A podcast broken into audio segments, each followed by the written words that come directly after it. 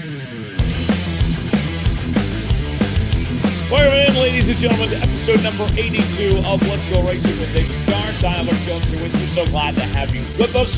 Today's show is presented by Ticket Smarter. Ticket Smarter, Kim Ford's primary sponsor this year on David's 08 Ford Mustang, and we want to tell you a little bit more about what they do. Ticket Smarter is a national ticket resale marketplace with tickets to over 125,000 live events, including NASCAR and other forms of motorsports. Fans get tickets to every NASCAR Cup, Xfinity, and Camping World Truck Race throughout the season. For the best deals on tickets, visit ticketsmarter.com to get your tickets today. That's ticketsmarter.com. David Starr out this week. Myself, Dominic Aragon, holding things down. And our guest this week is former NASCAR driver, the one and only front row Joe Nemechek. We will bring in Joe in just a moment. But before we do that, Dom, let's uh, begin with uh, the news of the day, uh, twofold. Uh, Kyle Busch has a new ride for next year. We'll get to that in uh, just a second. But uh, looking at the weekend that was, Bubba Wallace getting a win. And uh, I mean, his first real full length win, right? He won at Daytona last year, he won at Talladega last year in a rain shortened race.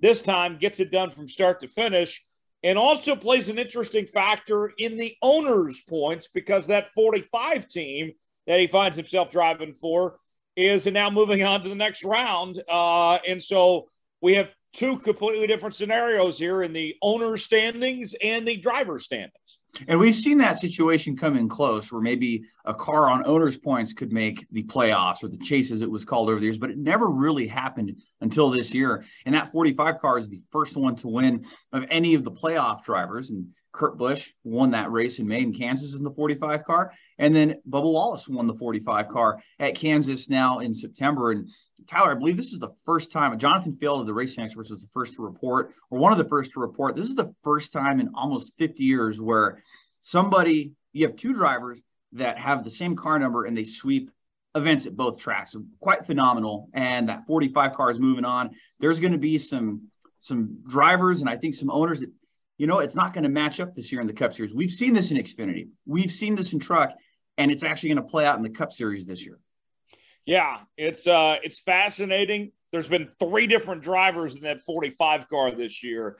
For Bubba Wallace to get that win, though, kind of the monkey off his back of some sorts. He was talking after the race of, you know, that that one was to prove the doubters and the haters wrong.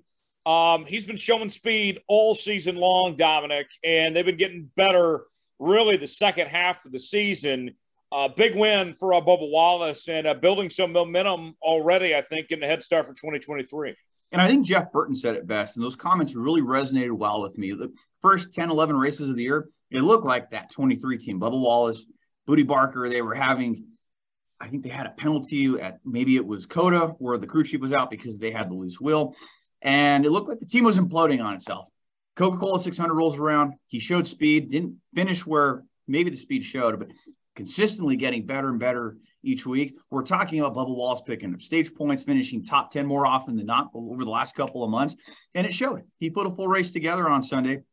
I think to backtrack there too to the Talladega win last year, he did show the speed. He was up front and he just happened to be leading when the race was called short. But you're right, Tyler. This was a full length race, 400 miles.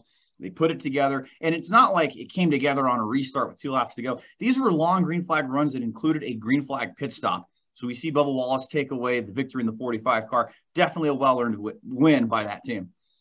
Yeah, no doubt about it. And somehow Christopher Bell is leading the points, and we have a very interesting weekend ahead with the uh, playoff picture.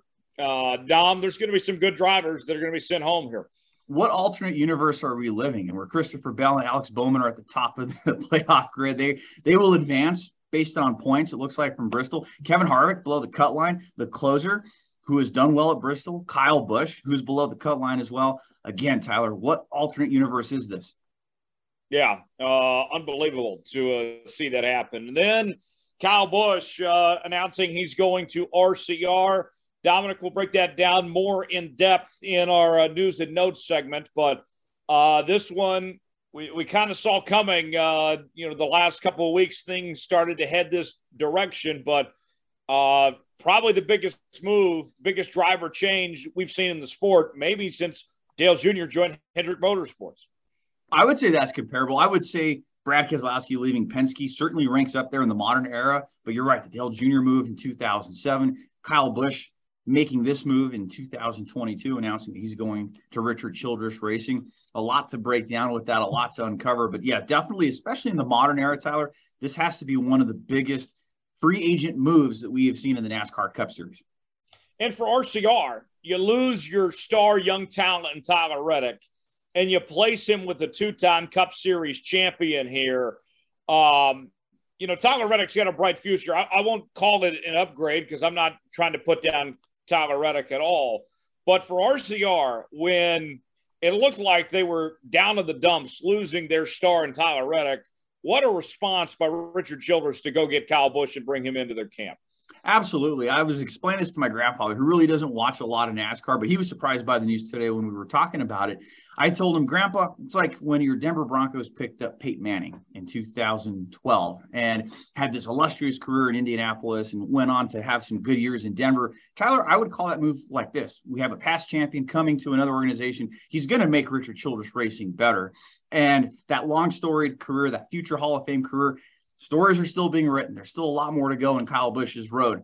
But it's a great move, I think, and, and he's going to only elevate Richard Childress Racing to the next level. Right. It, it, it would be in football terms like uh, if Lamar Jackson left and you brought in Aaron Rodgers. I mean, exactly. that, that's what we're looking at, that type of move here. We'll have more on that later. But Dom, uh, our guest this week, Joe Nemechek, uh, a household name in the NASCAR world, front row Joe. Uh, everybody knows Joe, and he's had a, a wonderful career in uh, in NASCAR over the years. Absolutely. He's somebody that we've talked about on the show before. We've talked about bringing him on, and we reached out to him recently. He said, Yeah, I'll come on. So he is the 1992 NASCAR Xfinity Series champion. He has run over 650 races in the NASCAR Cup Series. He's run a truck team, he's run an Xfinity Series, he's run his own cup organization, and he has yet to make a, a start yet in NASCAR this year. But we'll get to ask him about that as the show goes on, if that might happen later this year. Joe, we appreciate you taking the time to join us here on Let's Go Racing this week. Yes, sir. Good to be on. Yeah, thank you. So we appreciate you having the time to come on and, and chat some racing with us and, and take us back to the beginning. I'm going to still a question David always likes to ask our guests. Where did it start for you? Take us back to Florida, 1960s. Where did that passion come from to get involved in motorsports? Do you have a dad, an uncle, somebody that just I guess, fueled that fire for you to get started in racing in the first place? Well, I think I think the first when it first started, uh, 1975, I saw a Supercross race on TV, and it was uh, a guy named Hurricane Bob Hannah back then was racing, and saw these guys jumping these motorcycles, and I think I was I don't know 11 years old, 12 years old, and I said, man, I'm going to do that. So I had to convince my parents to buy me a motorcycle and learned how to ride really quick, learned how to work on my motorcycle, make it faster. And didn't take them long to get me to the racetrack. And next thing you know, we're winning races. And did that for a number of years and then uh, started started some road race stuff with one of the guys that worked for our company. And the season was ending, so we went to a local junkyard or uh, I should say, we went to a local racetrack, Auburndale Speedway, and found the rules for a kind of an entry level class, mini stocks. Went to the junkyard the next day, bought a car, and we've been racing ever since. So, for you, at what age or what point did you first realize maybe I can make a living at this, or I have a shot to take this to the next level and, and be a professional in this industry? Wow. Uh, I guess that would have to be that have to be 1989. You know, we had won the uh, USA Championship, Mini Stock Championship. Uh, we were winning the All Pro Championship, and we were starting to test the waters in the old Busch Series back in 1989, right at the end of the year. And uh, didn't have a lot of success then in those couple races that we started, but uh, uh, knew that's where I wanted to go. That was the the transition period, and uh, we bought some cars and we were racing. And for you, did you ever have like a like a timeline in mind? So you're talking about 1989, getting those first few Busch Series starts. Like by 19, whatever, I want to be in the Cup Series. I want to be competing on Sundays. Was was there ever that mentality that you had that wanted to be in the Cup Series or at a specific point in NASCAR at a specific time? Not really. Uh, you know, 1990, my first full year. Uh, not mistaken, we won Rookie of the Year that year. Uh, 91, we were competitive, very competitive. Had a shot at winning some races. Then 1992 is when it all went together. I think we won uh, three or four races and won the championship that year. And that was uh, that was a cool year. You know, it was when I beat Dale Dale Senior. Uh, won my first race at Indy Raceway Park, and then went on the following week to to beat Dale Senior at uh, at New Hampshire, and that kind of put me on the map. Especially when you can beat a seven-time NASCAR Winston Cup Series champion. People always talk about like their favorite Earnhardt stories, Petty stories, if they were able to race against them. I mean, after something like that, I've heard time and time again that Dale would go up to the competitors that beat him and have a good conversation or just get to talk about that. Did Dale ever get to go up and talk with you, or do you have any conversations with him about that race? Oh yeah, Dale, and I were good friends. He was very good friends of our family.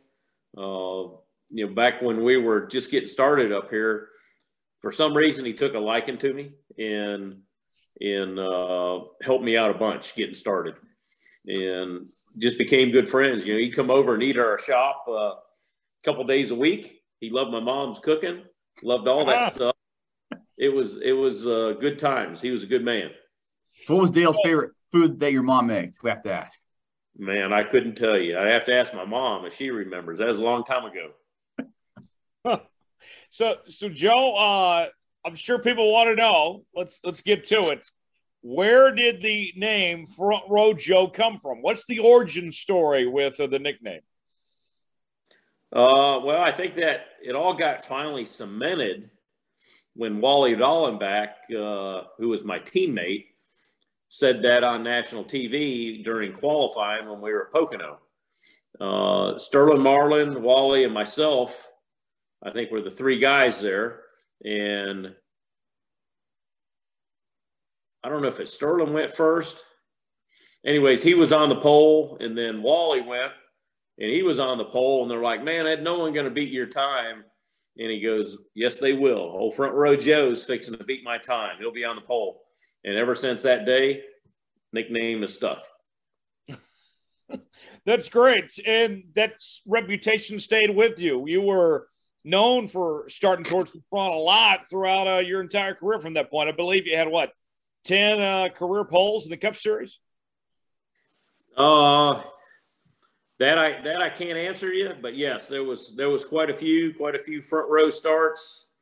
Uh, had a lot of good things going on.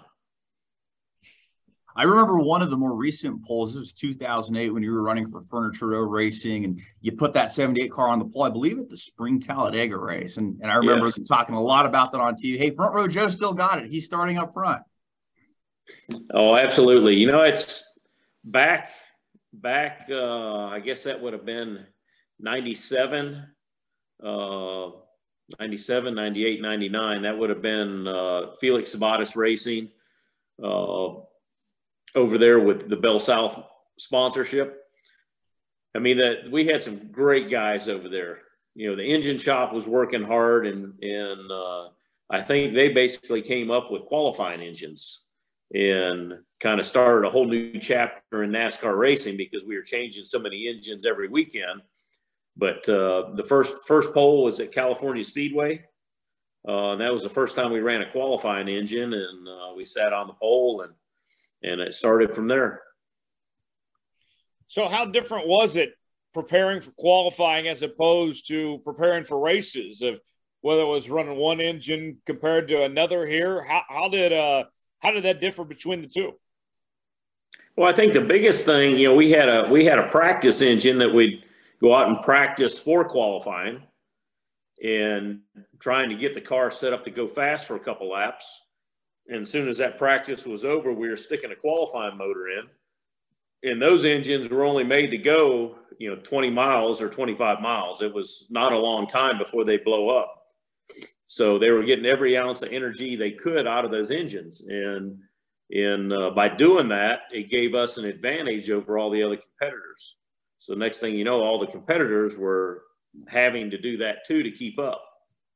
So well, and that was a different time too, because uh, you know nowadays NASCAR is cutting back so much of trying to reduce cost and uh, you know trying to you know downsize a bit on, on on those things. And you also had guys like, if I remember right, Tony Stewart didn't like to you know switch out engines and such. You know, he was about having race trim, and maybe sometimes he suffered didn't necessarily have the best starting position. It was a it was a different era in that time, wasn't it? Of uh, how you guys prepared for qualifying compared to now. Oh, whole different, whole different era. I mean, we had so many practices a weekend. I mean, you show up, you get first practice, uh, then you go qualify, then you'd have two or three practices the next day, or you'd have one practice and then be a second round qualifying, and then you'd have one or two more practices in the afternoon, getting ready for uh, the race stuff. But I mean, this stuff spread over four days there was just so many miles that were run back then, lots of practice. So today there's hardly any practice. You know, it's basically you get a few laps on the racetrack, go qualify. And that was a big difference back then. Well, and then, you know, during the, you know, heart of the pandemic, uh, there was no practice in qualifying at all. Uh, what say you, Joe, as a competitor? Do you do you like it with the old days of when you had a lot of time on track for practice and qualifying, or did or do you like it better now of, of seeing what they're doing of of less time out there? What what would if you were in charge, what would would you prefer? Well, that's that's kind of a tough uh, tough scenario. You know, the the fans pay a lot of money to come to the racetrack to see race cars run, and I, I remember Bill France saying that. Uh, you know they're there to have cars on the racetrack because we went through that for a period of of time with the when the COT cars came in of coming in and having practice one day, coming in the next day and doing nothing but qualifying, and then coming in the following day either doing nothing, and then coming in the following day and racing. And uh, I think that's during the time when Bill France was sick, and when he came back, he was like, this is crazy. We need to get cars on the track. So it, it it's just part of the rules. Whatever the rules are, you got to figure them out and figure out how to how to how to accomplish what you're trying to do. You know, it's just hard for new people coming in, not getting a lot of track time. So I think that's where the the downfall comes. But uh, it is what it is. You got to figure it out and go from there. Well, talking about the rules and kind of maybe backtracking a little bit, and Tyler brought up a great point. Rules have changed over time in the sport, and, and you can certainly educate me on this and our listeners. So, you were talking about qualifying engines and swapping those out. So, was that at a time then where you weren't sent to the back of the field for swapping an, an engine? NASCAR welcomed that, or maybe that was a time where you were allowed an engine swap. What were the rules like then in the 90s to be able to do something like that? There basically wasn't any rules on, on that. Uh, you know, whatever motor you qualified with, they, after qualifying, if you were on the pole, you'd have to take that engine over to NASCAR. And at the end of the weekend, they would tear it down. Same thing with the race winning engine. So the practice engines, they didn't care. It's, you know, when that weekend was over, they were tearing those engines down to make sure they were legal. And I mean, we would, we would change four or five engines a weekend. And you know, people look at that now, especially all the new guys we're training, and say, how in the world do you do that? I mean, we had it down to 45 to 50 minutes, engine be changed and running and back out on the racetrack. So it's a matter of having the right people and, and all the right procedures set up. Well, speaking of having the right people, I mean, over time, you, you always hear about drivers and competing in NASCAR, but not a lot of times you see the drivers venture off into entrepreneurship, and you certainly did that. Being an owner and a driver, you got to do that through the 90s and through the 2000s and 2010s. How much did you see from an owner driver standpoint from the 90s to the 2000s to the 2010s? How much the sport had evolved and changed over time? And and do you feel like your job in both of those roles became easier or harder? Well, it, it definitely changed, and you know the the biggest thing in in racing is the cost. From the owner standpoint, the costs just keep escalating, and no matter what they try to do to save money, it seems like everything keeps costing more, and that's typical in racing. Uh, the faster you want to go, the more you're going to spend, and that's that's that's still what it is today. Uh, you know, it gets back to now having the right people around you, which it's always been that way, because everybody, especially in the Cup Series, everybody has access to all the same parts. So now, how do you put it all together? And it gets back to people, engineers, uh, technology, trying to figure out how to make this stuff go. That's fascinating. Joe Nemechek joining us this week here on uh, Let's Go Racing. Uh, Joe, you won 20 races in uh, NASCAR's Top Two Series, four in Cup, 16 Xfinity. When you look back on on your career and all the things you accomplished, what, what are you the most proud of? Wow, I mean, there's so many. Winning winning the uh, the Busch Championship in '92. Uh, there there's so many races that we won. You know, one of the one of the special ones is win, winning, uh, giving the Army their first win in the Army car at Kansas in 2004. And they had a lot of soldiers at the racetrack that day. And we got our picture with every one of them in victory lane. So that was, that was really cool, but it was special. Uh, that Army sponsorship was, was really, uh, really special. Still know a lot of those guys that I met back then. My mom still talks to a lot of those uh, soldiers and in uh, generals from that era. And uh, you know, there's again, there's just so many. I look back at uh, the first Busch race I won, the first race I won at New Hampshire. I mean, there's there's so many that uh, that stand out. It's hard to pick one. Yeah, I think another thing to mention too. I mean, starting a, a team and, and, doing that in the Cup Series. I mean, that's a pretty incredible feat too. I mean, for a driver to, to go back and venture back into ownership, especially that second stint, I don't think you get a, enough credit than what you deserve on that because that was a time where the recession was hitting the country and the world. And here you are starting a cup team in 2009. I mean, I think that was a pretty incredible feat itself. Yeah, it was. Uh, it was definitely tough. I can tell you that. I remember, you know, people complain about interest rates now. I mean, back then it was 14 or 17 percent, and uh, it's nothing right now. I mean, that was some tough, tough, tough things to deal with back then. Absolutely. What would you say in that second stint was maybe the, the most rewarding part of being a cup owner during that time in the early 2010s? Um, again, that was that was kind of a different uh, in the 2010s. It was it was just a, a different era for what we had going on. Uh, finding sponsorship was the hardest thing. Finding money to go out there and be competitive. And we put, you know, we started up a cup team then, and and we had a lot of success. I mean, we were qualifying well. Uh, some of the races that we did race were we ran pretty damn fast, and uh, and again, it just gets back to the people that I had around me.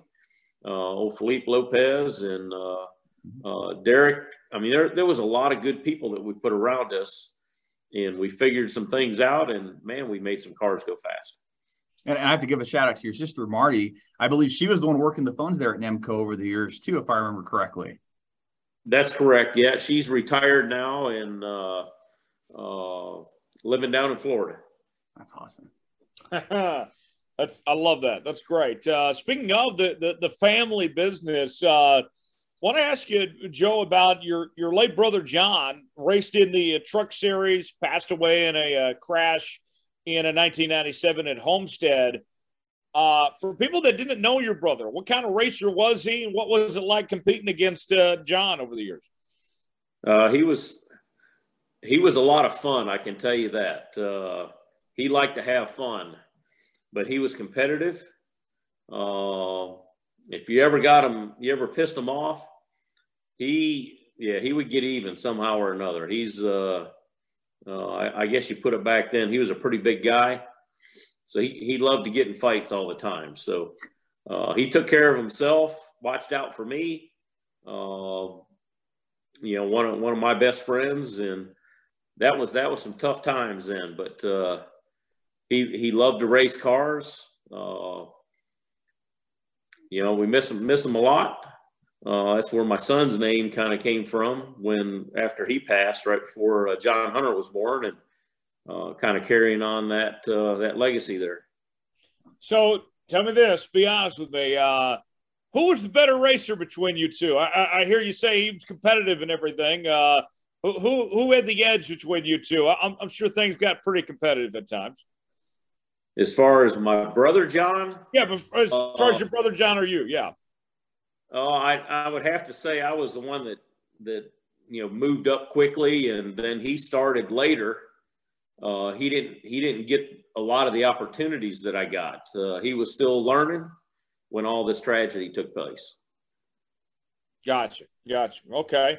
Uh, you mentioned your uh, your son John Hunter Nemechek uh, running uh, in the uh, truck series for Kyle Busch Motorsports right now, and we've seen him run some Cup and Xfinity. Uh, tell us about John Hunter. He's he's had some success already in his young career. Yes, he's definitely had a lot of success. Uh, uh, you know, building on all the things that I learned through my career when he started, uh, just tried to teach him all the things that are important.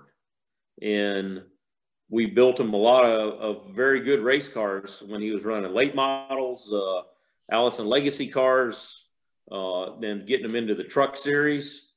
Uh, he was able to win, I don't know, six truck races with our own family owned team.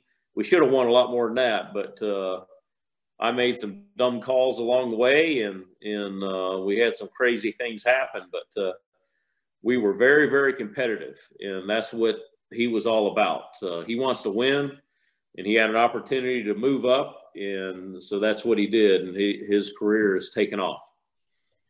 What's uh, what's more rewarding for you, uh, getting in victory lane or seeing your son get in victory lane? Uh, well, back then it was me getting in victory lane.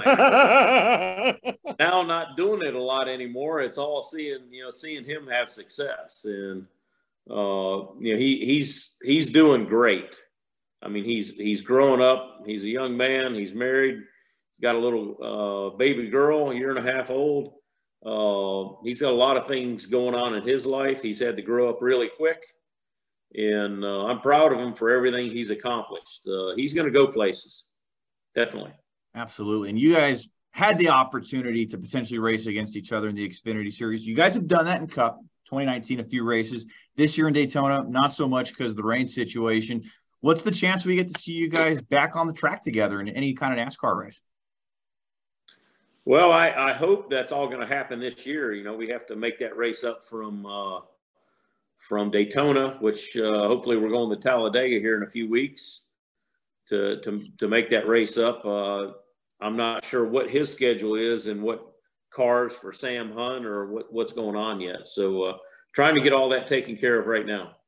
Well, and beyond that, Joe, you've had such a, an illustrious career in NASCAR, over 30 years in the sport if you can have it your way and you get to make the plans and call the shot, how much longer would you like to race? And, and for you, what would be an ideal, you know, part-time, full-time schedule? Is there something in the cards that would bring you back to run more races? No, I think I think for me, it's uh, you know, if I run a couple races a year, I'm good. Uh, we have a lot of other business opportunities going on right now with in racing. Uh, uh SCCA, Trans Am, TA2, uh, vintage stock car stuff. We have a lot of things going on. So I'm at the racetrack uh, two or three times a month with those cars, uh, testing cars for people, uh, coaching people. I got a lot of stuff going on right now. Sounds like you're staying pretty uh, busy. one more question for you before we uh, move on here. The, the era of racing that, that you were a part of, of what you've seen over the last few years. I mean, you raced against you know, Dale Sr., Jeff Gordon, Jimmie Johnson, Tony Stewart, Kyle Busch. I mean, just all sorts of heavy hitters. Who was the toughest competitor that you ever raced against over your career? That that's again, that's a tough question to answer. You know, back when I was starting, Dale Sr. was definitely the hardest guy to race against. Uh, you know, that changed over time. Uh, you know, you look back at tough guys to race against. Jimmy Spencer was one of the toughest ones. I mean, if you just made him mad in any any single little way, you know, he was going to turn you around. Uh, Dale Senior was tough. Jeff Gordon was tough. Um, there was a lot of tough competitors back then. But again, as long as you show them respect and you raced hard on the racetrack, they would show you respect because, you know, as Jimmy Spencer said, you never forget. None of us race car drivers ever forget things that happen. I love it. That's fantastic. Uh, Joe Nemechek's going to stick around with us. We'll get to our news and notes segment in just one moment. But before we do, today's show is presented by Ticket Smarter. Ticket Smarter is the official ticket resale marketplace of Worldwide Technology Raceway, where David won in 2004. Fans can also get tickets to any type of event, including sports, concerts, and theater productions. Ticket Smarter is committed to helping those in need by donating $1 from every transaction to various charity organizations. Head over to ticketsmarter.com to find tickets for upcoming events. That's ticketsmarter.com. All right. Uh, time for our news and notes segments.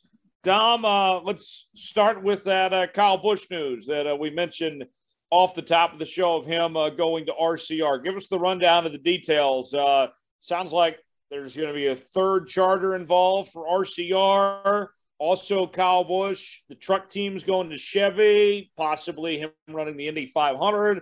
There's a whole lot more to him just going to the eight car here. There was a lot that had to occur to make this move work.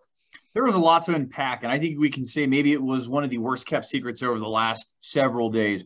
On Tuesday, September 13th, Kyle Busch and Richard Childress held a press conference at the NASCAR Hall of Fame in Charlotte, North Carolina, to formally announce that Kyle Busch will be the driver of the number eight car come 2023 in the Cup Series. Reporters asked a variety of questions. Those two made themselves available to the media and tried to answer as many questions as they could. And we know he's going to drive the eight car. Tyler Reddick, per Richard Childress, is still under contract. There's going to be three charters involved. At this time, we don't know where that third charter will come from just yet.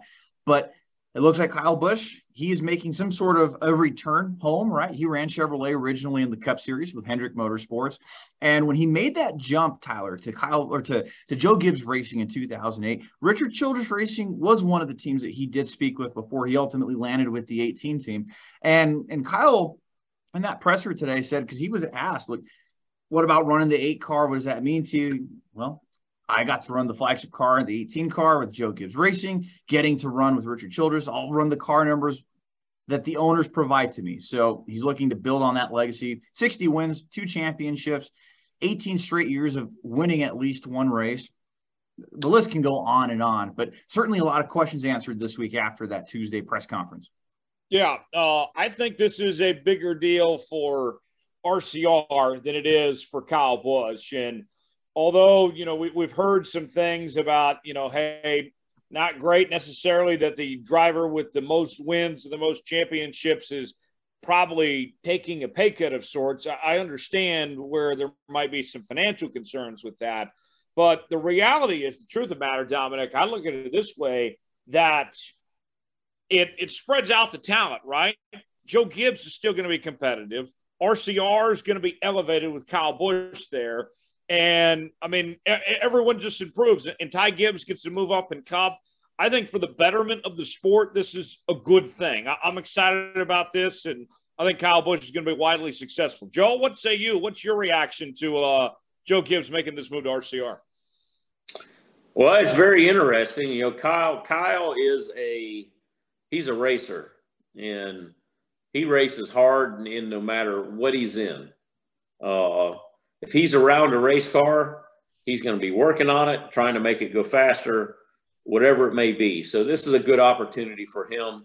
Uh, you know, it, it, just, you know, it sucks that they didn't get the money they needed at Joe Gibbs to keep him there. But in a sense, it's kind of a uh, a reset point for him. So he gets to start over and take all that knowledge that he's learned and try and and help Richard Childress get their cars faster. So uh, he'll have success. Uh, I, I, know Kyle really good. I know John Hunter knows him very well, and and Kyle is a fierce competitor, and especially if he's pissed, he's going to drive the wheels off that thing. Well, and, and, Tyler, I think it was Dave Wilson of Toyota Racing Development had said, I think at Talladega in May, made the comments to the media, we don't want to be racing against a pissed off Kyle Busch. How pissed off is Kyle going to be with a vengeance next year? I, I think he's going to have a chip on his shoulder, something to prove. Um, what what I do wonder, you know, he, he is on the back end of his career now. You know, the uh, the latter half, and we've seen guys when they move teams later in their careers where the success might drop off a bit. What I wonder is if he can still be at the competitive level that he was at at Gibbs, if he can run at a championship level. I think about Tony Stewart when he had that great run at, at uh, Stewart-Haas Racing where he brought home that championship race determined and a won in the 14 car. He got it done. I still think, Dom, what say you? I, I think that Kyle Busch is still capable of running at a championship level and, and bringing a championship to RCR here. But RCR, they're going to have to continue to to run like they are now. It won't it can't be like what we saw the stretch of from Kevin Harvick left till up until now when Tyler Reddick started winning races. Absolutely. And I think Kyle touched on that too on that press conference Tuesday. He did say he wanted to join an organization that he felt like he could win immediately, and they had proven that this year by getting both of their playoff, their both of their drivers rather inside the playoffs. And I have to ask you, Joe, it was rumored that Kyle had talked to up to eight teams. Were you shocked or surprised that he ultimately ended up at RCR? Um, not really. You know, you start looking through the teams of where he where he could have went. You know, I think originally everybody thought he was going to end up at at uh, Stewart-Haas or, uh, or yeah Stewart-Haas Racing because they had an open seat. And I mean, you start looking around, where else could he go? And in uh, you know the RCR banquet or or uh, uh, Kaulig racing was another opportunity. You know, I think that's all tied together up there, but you know, it's kind of limited on where he could go and do this because he wants to be in competitive cars. He's not going out there to to run in the back. I mean, he's got to have an opportunity to be competitive, and uh, or else he won't be doing it. I agree, and I think Tyler Joe. I think when we're looking back on 2023, Kyle Busch is going to break that NASCAR Cup Series record of winning at least one race a year. He's tied with Richard Petty at 18 straight seasons. I think he gets that done with Richard Childress Racing next year. Absolutely. I think so too. I think he'll get a win next year and and uh, he'll be competing for that championship and we'll see him uh, running up front and uh, I'm excited and, and and Dom, you know the the Kyle Busch story has been a fascinating one. Um, you go back to you know when he joined Gibbs, you know that was uh, you know with the what was it the second year the COT car and new manufacturer in Toyota, and he adapted so quickly, and he's been able to just win in anything. Uh, this next chapter, I think, is going to be fascinating to see what he does. Uh, switching to Chev- back to Chevy and that RCR camp, they're going to be winning. But the other stuff, he talked about kind of he's going to have the freedom to do other things. He wants to run the Indy 500 for a Chevy team. He's talked about running uh, some other series outside of NASCAR. Joe, uh, we might see a new Kyle Busch of some sorts, kind of be freed up, do some things he wasn't allowed to do maybe at Joe Gibbs race. Yeah, that that's definitely going to be interesting. Uh, uh, you know, Kurt Kurt went off and ran the Indy 500, so he's got to he's got to top his brother somehow. You know that that's all coming around. Uh, real quick, guys, uh, on this note too, the future of Joe Gibbs Racing. Uh, Ty Gibbs have to imagine slides into the 18 car, Dom. Um, but Martin Truex, we don't know how much longer he's going to be around. Denny Hamlin, same could be said there. We don't know how much longer he's going to race either. Um, and you lose KBM to Chevy now. What about the future of Joe Gibbs Racing beyond just the Ty Gibbs element? I think there's a whole lot that they lose out of not having uh, Kyle Busch in there in in the camp for JGR and Toyota here. You're absolutely right. TRD had a great feeder thing there with the Truck Series team and Kyle Busch picking out talent to, to feed up to the Xfinity Series and into the Cup Series. It's going to be interesting to see how that all folds out now. And, and if I remember correctly from that press conference Tuesday, Kyle Busch did say that they're still trying to figure out how it's all going to work with the Truck Series deal. So remains to be seen. Joe, maybe we see your son in one of those Gibbs cars someday in the Cup Series. Yeah, who knows? Uh, you know, this is a silly season right now, and have no idea what's going to happen with with John Hunter, but uh, he'll end up somewhere good. What else we got going on, Dom? So that's it as far as our headlines for this weekend. We're on to Bristol for the NASCAR cutoff race. Four drivers are going to get chopped.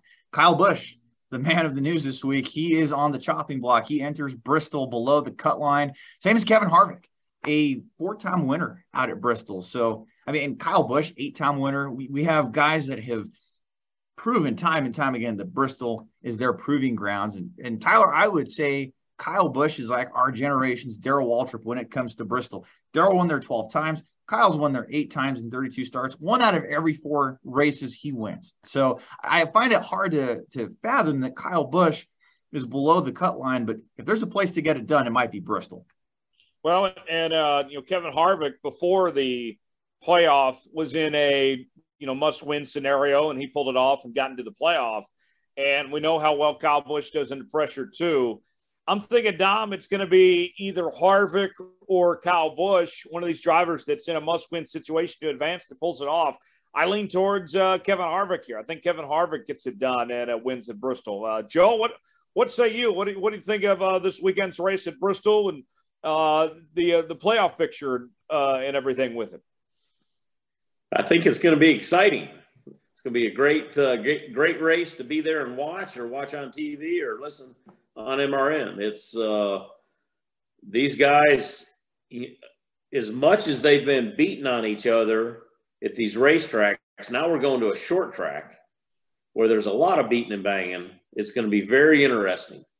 Uh, I think you're going to probably see record caution cautions.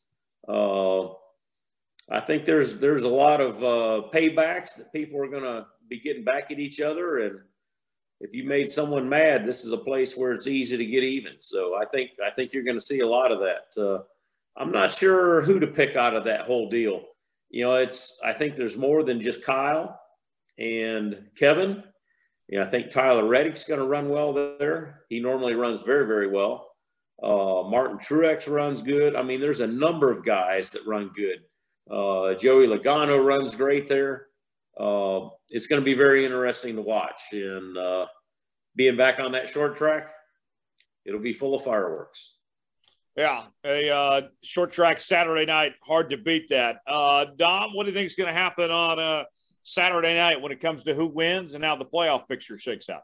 Man, it's going to be a great race. I think Joe's absolutely right. There's going to be some fireworks. We're going to see some hurt feelings like we did last year with Chase Elliott and Kevin Harvick.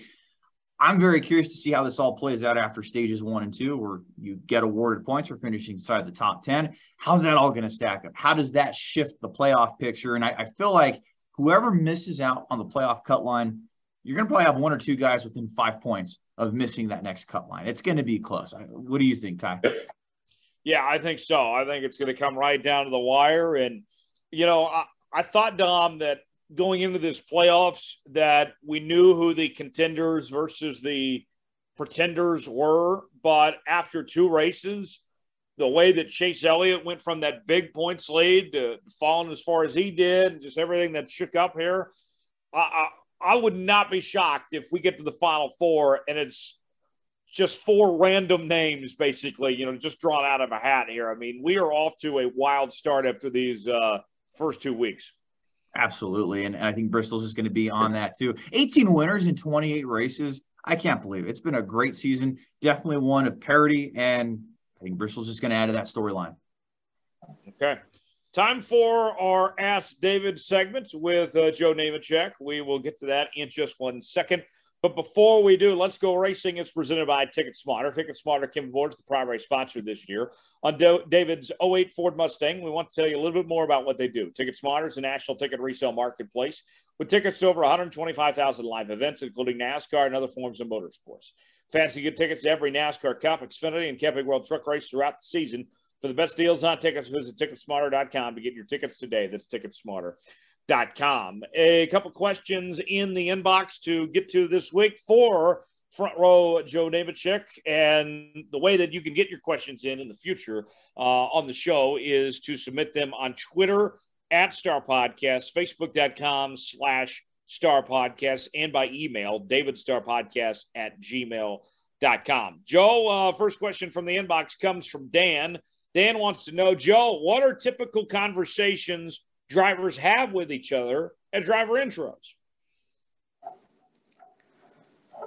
Well, most of the time, it's not about racing.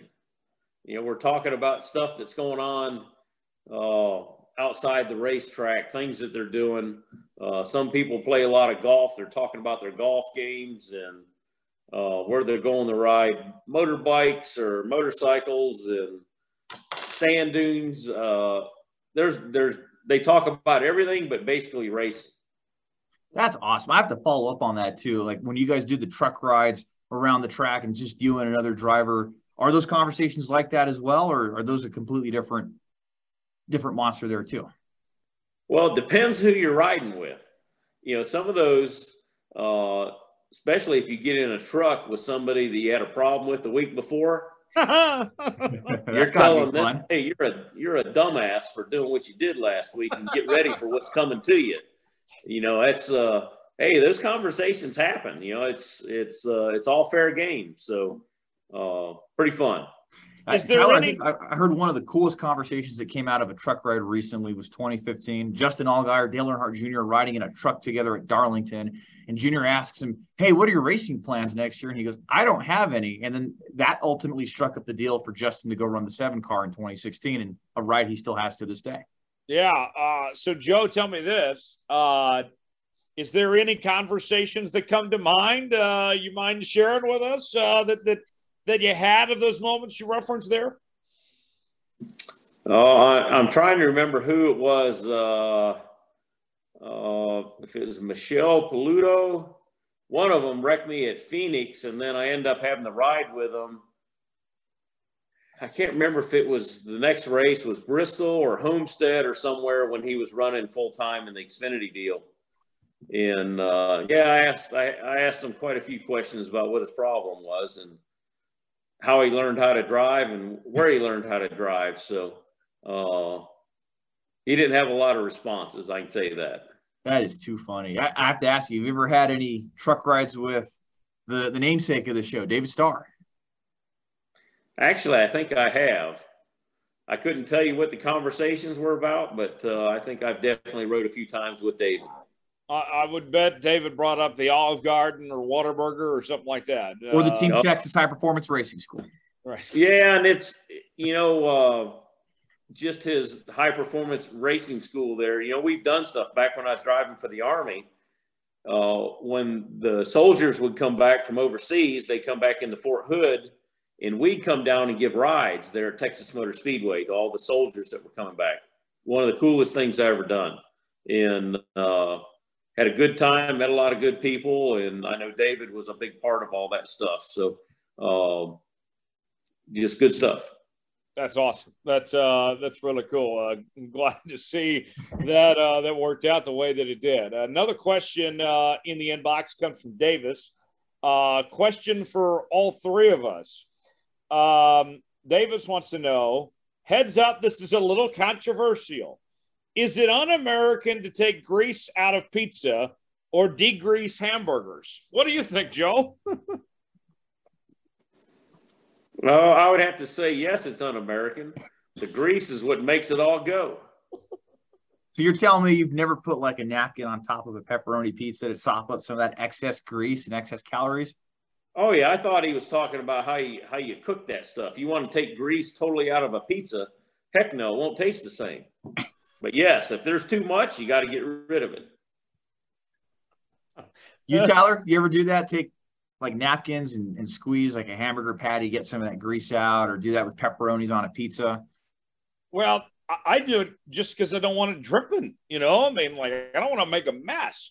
I mean, for me, it, it's not necessarily about cutting down on the calories or trying to be healthier. It's just uh, I don't want to get it have grease all over me all day. You know, that's uh, just to you know try to be a little sanitary or something. For me, it's not about the the health factor. It's about just uh just try not to be messy, Dom.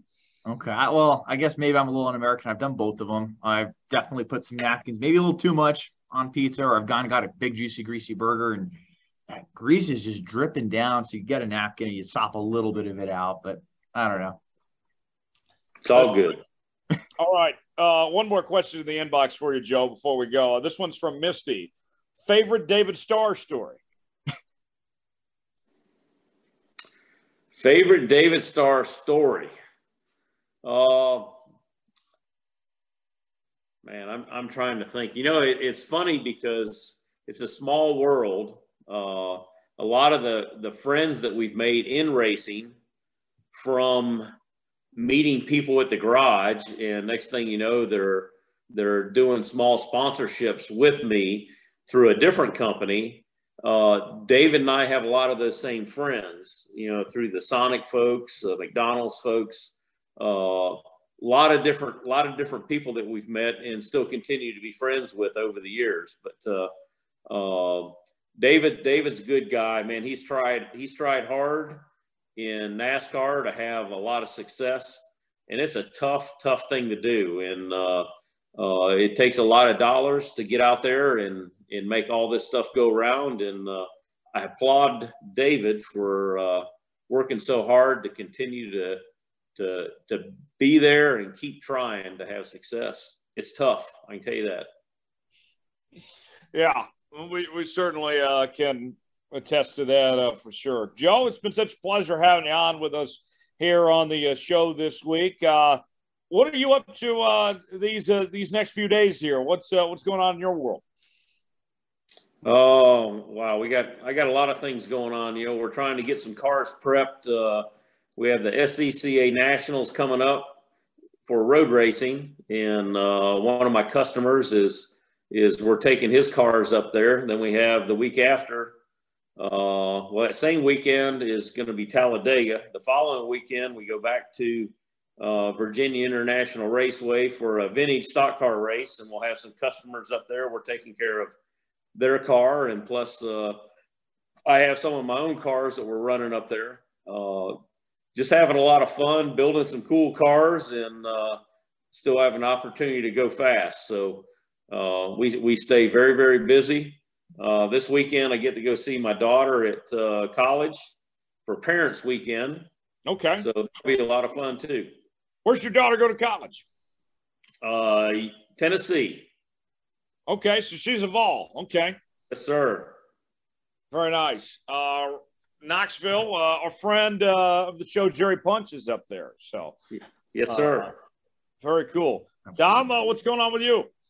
yeah, I'll be staying here in New Mexico this weekend. Gonna be enjoying the, the sunshine while we got it and be covering the race weekend remotely. We're gonna have Donald Pop Pickett, one of our photographers out there at the Bristol race for us. And I look forward to getting back to the track here in a few weeks at Texas and Talladega. It's gonna be a lot of fun to do that with you, Tyler. Yeah, I look forward to uh, seeing you here. Uh, that's what next week. Next, uh, I know that's already coming up. Yeah.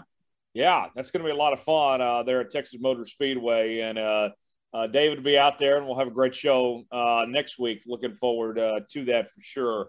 I'll uh, be holding things down here in Dallas uh, this weekend, and uh, just counting down the days for the race next week. But Joel, where can people connect with you and, and follow all the stuff you're up to? Uh, JoeNemechek.com. Uh, our Facebook stuff is up. Twitter account's up. My daughter handles most of that stuff for me but uh, uh, we're constantly posting stuff. Uh, have a new racing thing going on, uh, Nemechek Motorsports and Engineering. That's our kind of our all new vintage stuff that we're building, and uh, she's posting stuff all the time. That's really cool. That's great.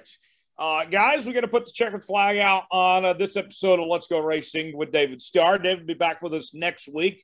As always, you can subscribe to the show. New episodes out each and every Wednesday. Apple, Spotify, Google Podcasts, YouTube. Leave us a five star review or don't leave us one at all. Hit the like button so you never uh, miss a moment uh, of the show as well. And uh, you can follow us on social media Facebook.com slash uh, Star Podcast, Twitter at Star Podcast, and email David Star Podcast at gmail.com. For Dominic Aragon and Joe Nemechek, I'm Tyler Jones saying so long. It's been another edition of Let's Go Racing. See you next.